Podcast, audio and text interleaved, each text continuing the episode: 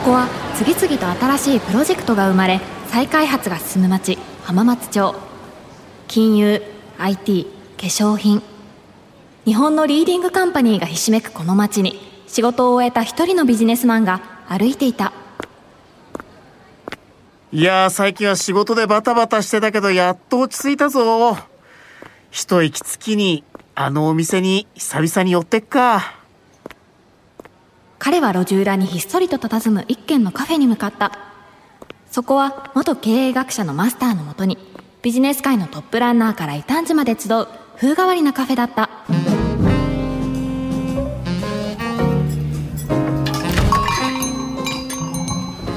マスターこんばんは。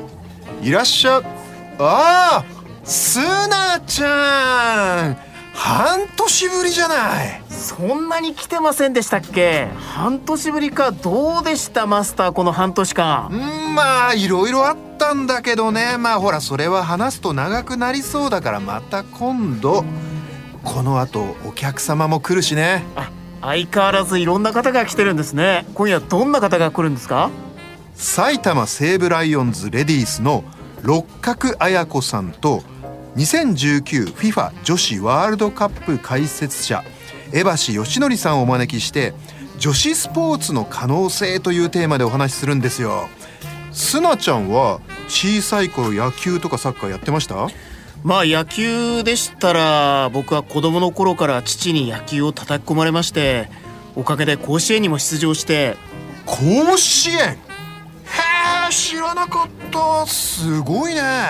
リアル巨人の星じゃないで高校3年の時はドラフト会議で2つの球団から指名されて2つの球団から？地元の球団か在京球団か悩みに悩んでいやーそれは悩む。贅沢な悩みだね。って風になれたらいいなってよく妄想するんですよね。あ？つまり何もなかったってこと？はあ。今年一番無駄な時間だったああお客様だ。いらっしゃいませ。浜松町イノベーションカルチャーカフェへようこそ。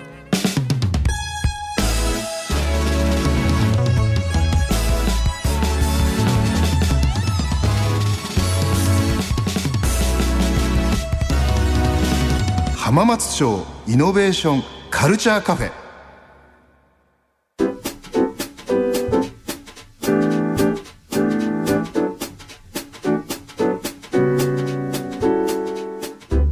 浜松町イノベーションカルチャーカフェ今週は埼玉西武ライオンズレディースの六角綾子さん。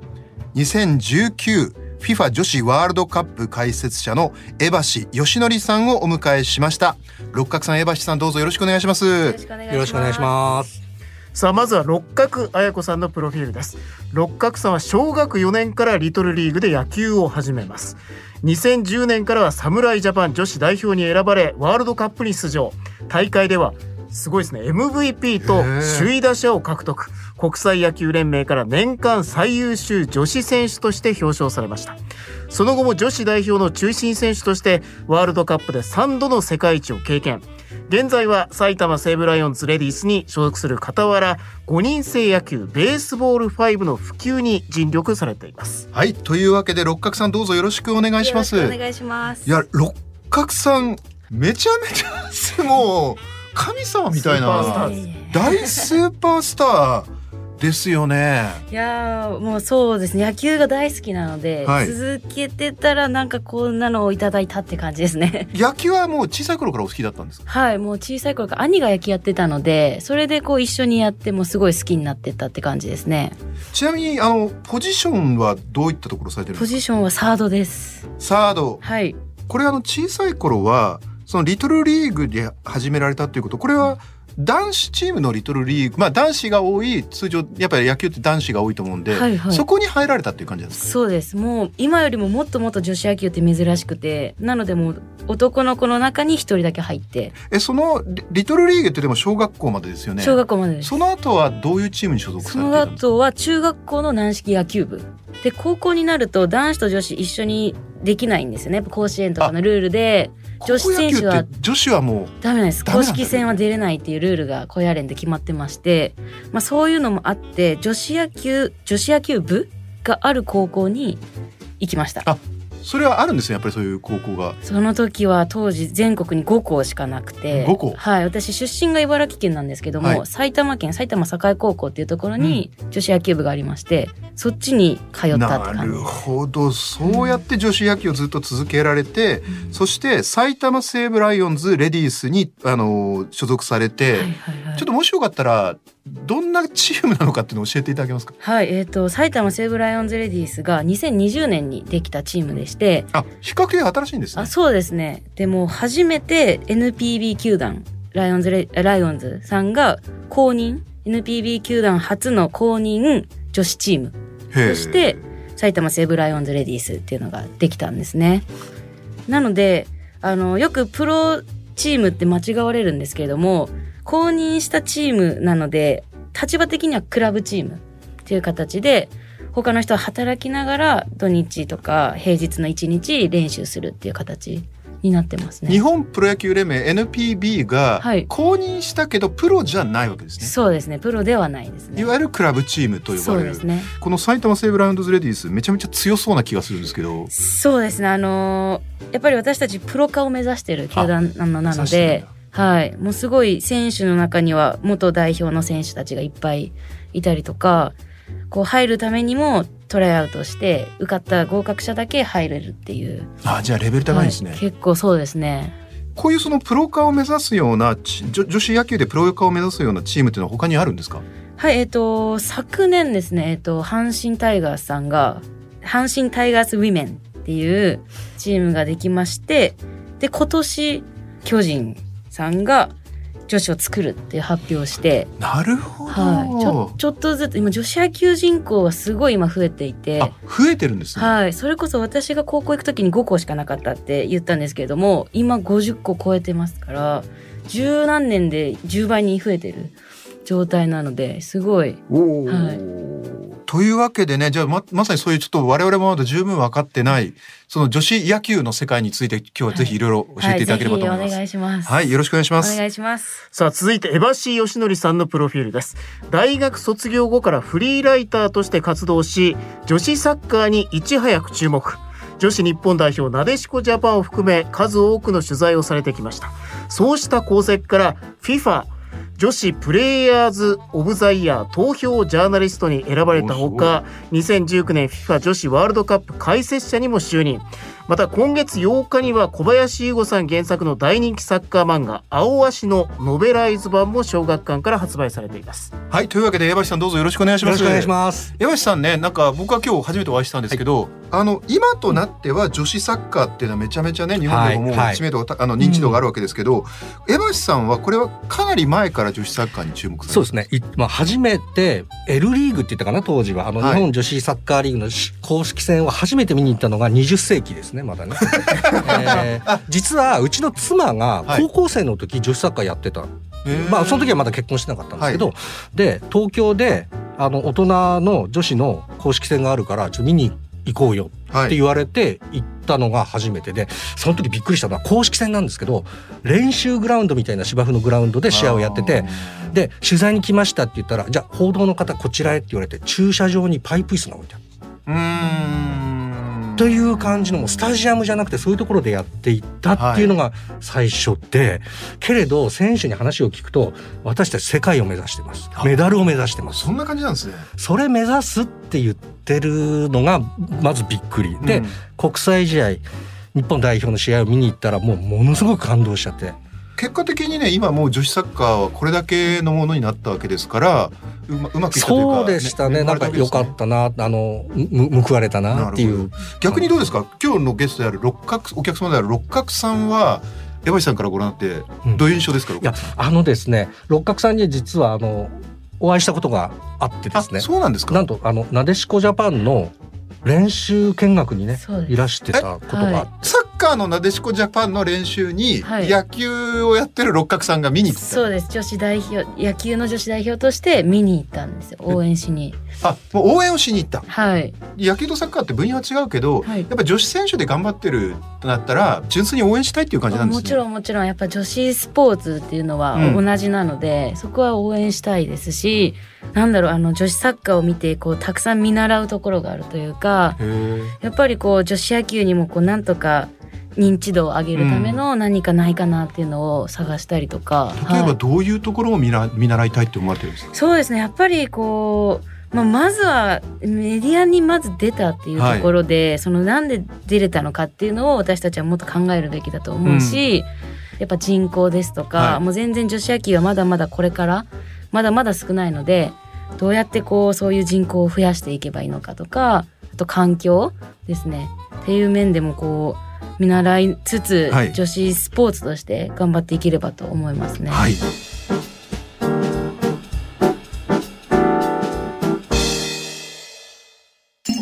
浜松町イノベーションカルチャーカフェ。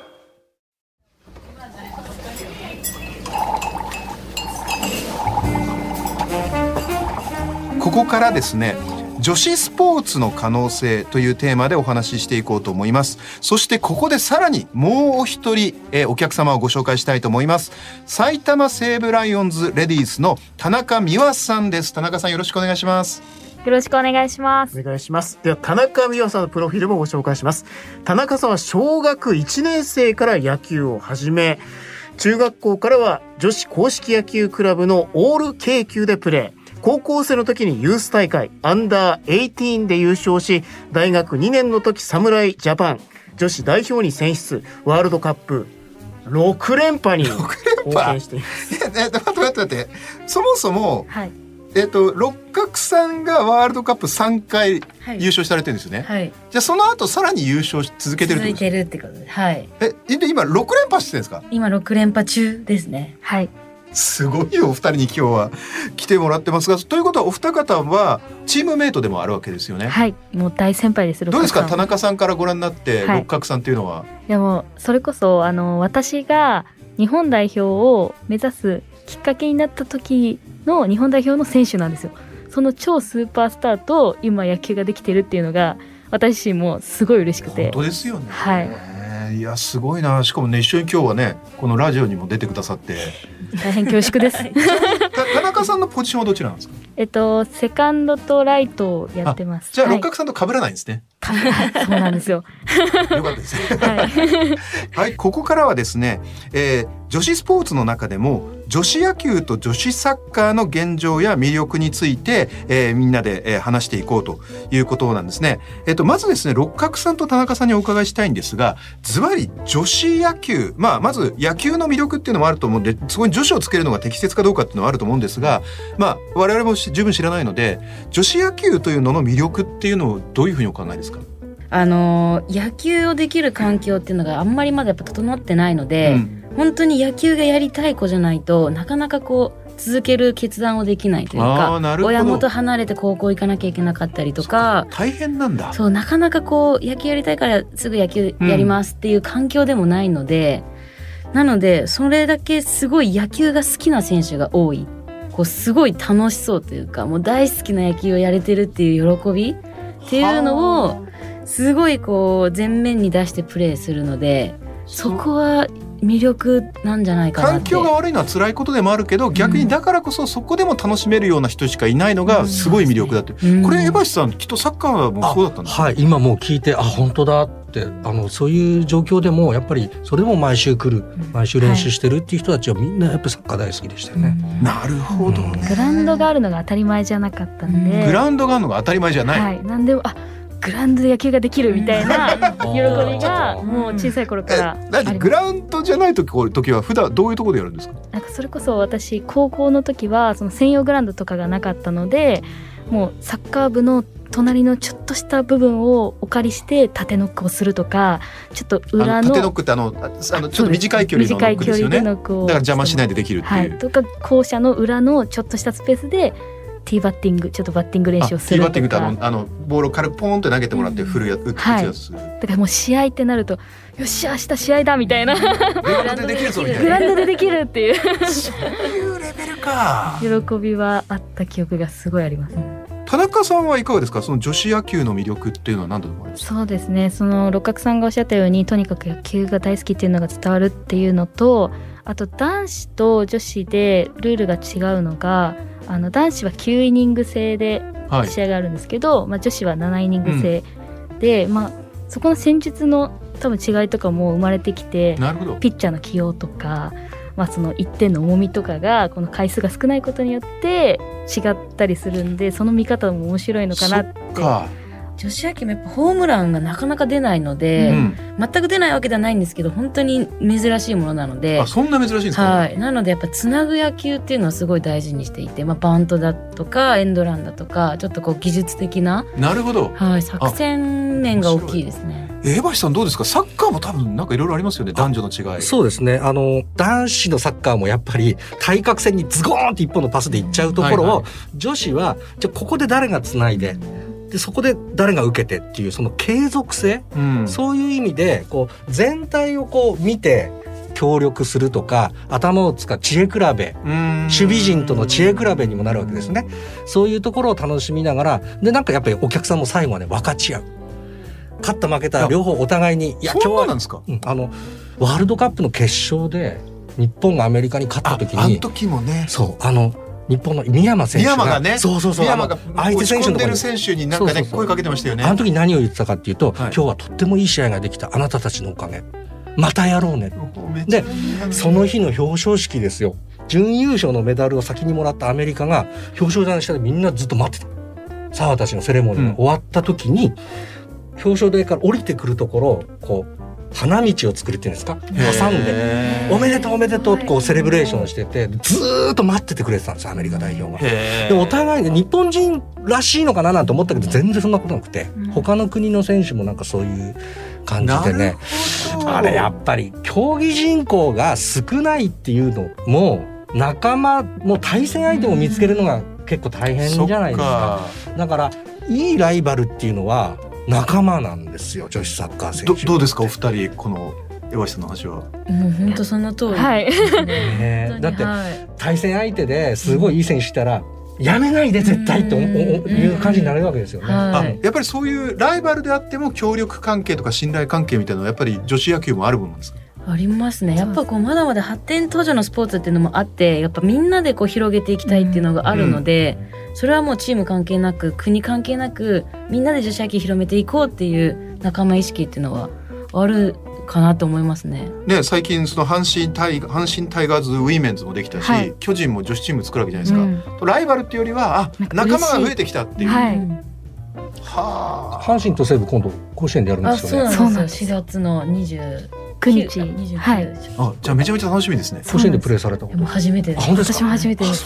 楽しみ。楽しみすです。ごい楽しかも有観客でやるので、あ観客も入るんですね、はい。もう本当に楽しみです。えちなみに4月の？4月の29 9日。日。4月の29日まだチケット余ってたらねじゃあぜひ皆さん見て。ちょっとそれがあの娘無料なんですよ。娘連れて。あぜひ。ぜひお願いしあの無料ますなので誰でも入れるので。はい。へえ。あのあとお二方にあの皆さんにお伺いしたいのは一方で当然ながらまだその女子野球女子サッカーのまあいわゆる課題みたいなものも多いと思うんですね。今どこをもう一段こう改善したいとかそういう苦労してますっていうのはどこになりますか？うん、まあ女子野球で言いますと、あの、中学校で続ける環境がまだちょっと整ってないと言いますか。やっぱりそのリトルリーグは時は男子混じ。れるけど小学校だがとやっぱ男子の女男子女子の差がほとんどないので、あのみんな男の子の中でやったりとかうんも全然できるんですけども、中学校で辞めちゃう選手っていうのがすごい多いんですね。ああそうなんだ。はい。なので、そこをもうちょっと、なんだろう、改善していきたいなっていうのと、あとは、高校で甲子園でやったりとか、うん東京ドームでやったりっていう、そういう目標っていうのができたので、こうすごくいいんですけれどもその先ですね。プロというか野球だけで生活ができるとか、うん。そういう目指す場所っていうのがまだちょっと定かではないのでなるほど。そこはこれからの課題なのかなってじゃあやっぱりプロ化とでももう一方でその中学とかこでの行き場をどうするかっていう、うん。ちなみに江橋さんあのサッカーは結構似たような状況なんじゃないかと思うんですが今どういう感じになってますか？はい、そうですね。ま、まさしく、あの、中学の壁っていうふうあにサッカー協会はやっぱり言っていて。中学の壁なんだ、うん。あのね、中学で女子サッカー部っていうのがなかなか増えない。ちょっと増えたんですよ。うんちょっと増えたんですけど、微増にとどまるっていう感じで、僕これね、各学校を、やっぱりその、今まで男子サッカー部がもともとありましたっていうところに、じゃあ急に女子サッカー部を作ります、作りましょうねってなったとしても、グラウンドの面積は2倍にならないですから。あじゃあ、いっぱい集まったら、女子サッカー部入部希望者がいっぱい集まったら考えますよっていう学校が多くて、高校女子サッカーとかやっぱり私立がどんどん強くなってきてるのはやっぱりその練習場の問題とかそういうのが確保できていたり、あと女子校が強いですよね。あの、男子の部活とグラウンド取り合わないっていうのも大きいんじゃないかと。なるほど、逆に江橋さんにお伺いしたいのは、はい。女子サッカーはすでにもうこれだけ認知度があってなんで女子サッカーはこういうふうになったんだと思います？えーっとね、一番はワールドカップ優勝なんですよ、2011年。うん。あの年、震災の後でしたよね、あの2011年。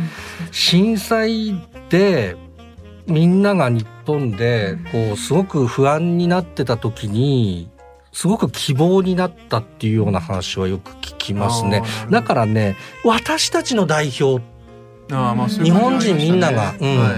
それがなでしこジャパンをあれだけこうみんなの心の中に入った一番なんじゃないのかなって思うんですよね。まあ、ただ逆に言うとあの女子の野球の方は6連覇してるんですよ世界をそうそうそうなんですよね。だとするともうもっともっと注目されてもいいですよね。うんああとはだからそのオリンピックあそこに男子野球と女子野球っていうのがあったらそれで六角さんとか田中さんが活躍して決勝とか行ったらみんな多分見ると思うんですよ。そうか。うんオリンピックが、おそう。オリンピックってその競技のファンだけじゃないから見る人が。確かあにそう言いますよね、うん。オリンピックってアマチュアスポーツの最大のショールームみたいな言い方しますショーケースって言いますもんね。そうそうだから今日は今日は何を見ようかなっていう、うん。初めて見るスポーツも見るじゃないですか。そうですね。そっか。今オリンピックは野球はないないんだ。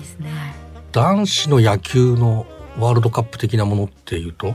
WBC とかになるの？かしら WBC そうですね。そういう時に女子の試合も同時開催とかがあるとよね。野球好きな人うがん。男性の野球を見て女性の野球も見てってなるとそうですよね。ねしかもね、おみお三方おっしゃったように、女子野球だからこその面白さっていうのがめちゃめちゃあって、そういう魅力があるわけですよね。やっぱ本当きっかけだと思うんですよね。はい。すべてはきっかけで、うんそれこそオリンピック競技もそこで初めて知ったみたいなのがたくさんあるわけで、かつ野球部って、まあやっぱ甲子園があるじゃないですか。はいあそこで県民とか、まあ、全国の人がなんとなくその選手のストーリーを知るんですよ。はいはいはいだから毎年一人ずつこうなんかスターをはい。中に入れていくっていう感じになってて、もうスターの状態でスタートするっていう、うんうんあのスタートずるいですよね。ああ 確かにそうねなるほど。なんで今ようやく女子野球が夏の全国大会の決勝を甲子園でやったりとか選抜を東京ドームでやったりやっとその今入り口に立ってきたかなっていう感じはするんですよね。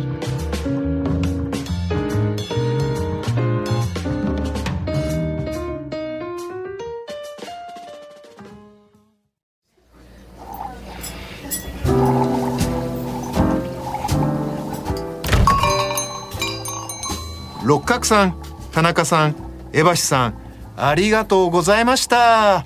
いやー、すなちゃんお三方のお話、とっても面白かったですね。そうですねでも田中さんと六角さんには申し訳ないですけどあまりにもこれまでのことを知らなさすぎてちょっと申し訳なかったですね。ね本当にグラウンドもないっていうようなところから練習をして地元を離れて高校に入ってっていう、んまあその先に本当にライバルにやめてほしくないとか、うんだからその先に女子のスポーツの魅力ってあるんだろうなっていうのを感じましたね。ね実際例えば女子というのはホームランが少ないからこそつないでつないでみたいなゲーム性があるだから男子スポーツの延長として見ないで女子スポーツとしての固有の楽しみ方をしていけば実はものすごく魅力があるっていうことですよね。まあ来週ももっといろんな話をね聞きたいですけど、うんマスターそういえば思い出したんですよ。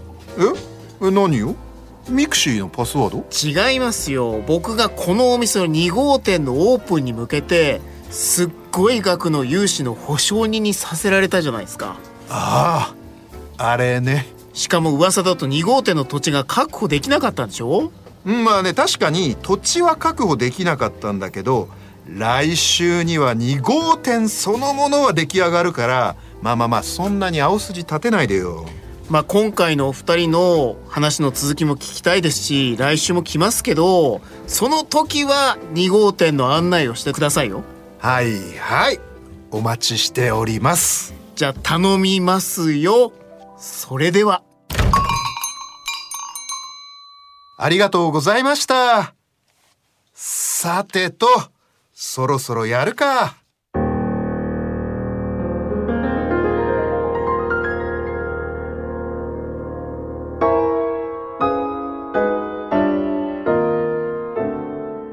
新しいプロジェクトが生まれ再開発が進む町浜松町。その片隅にある浜松町イノベーションカルチャーカフェでは今日も様々なジャンルの熱い議論が交わされイノベーションの種が生まれています。浜松町イノベーションカルチャーカフェ女子スポーツの可能性。出演はお客様埼玉西武ライオンズレディース六角綾子田中美和。2019FIFA 女子ワールドカップ解説者江橋義則。浜松町で働く人文化放送アナウンサー砂山慶太郎。そしてマスターは早稲田大学ビジネススクール教授。入山昭恵でした。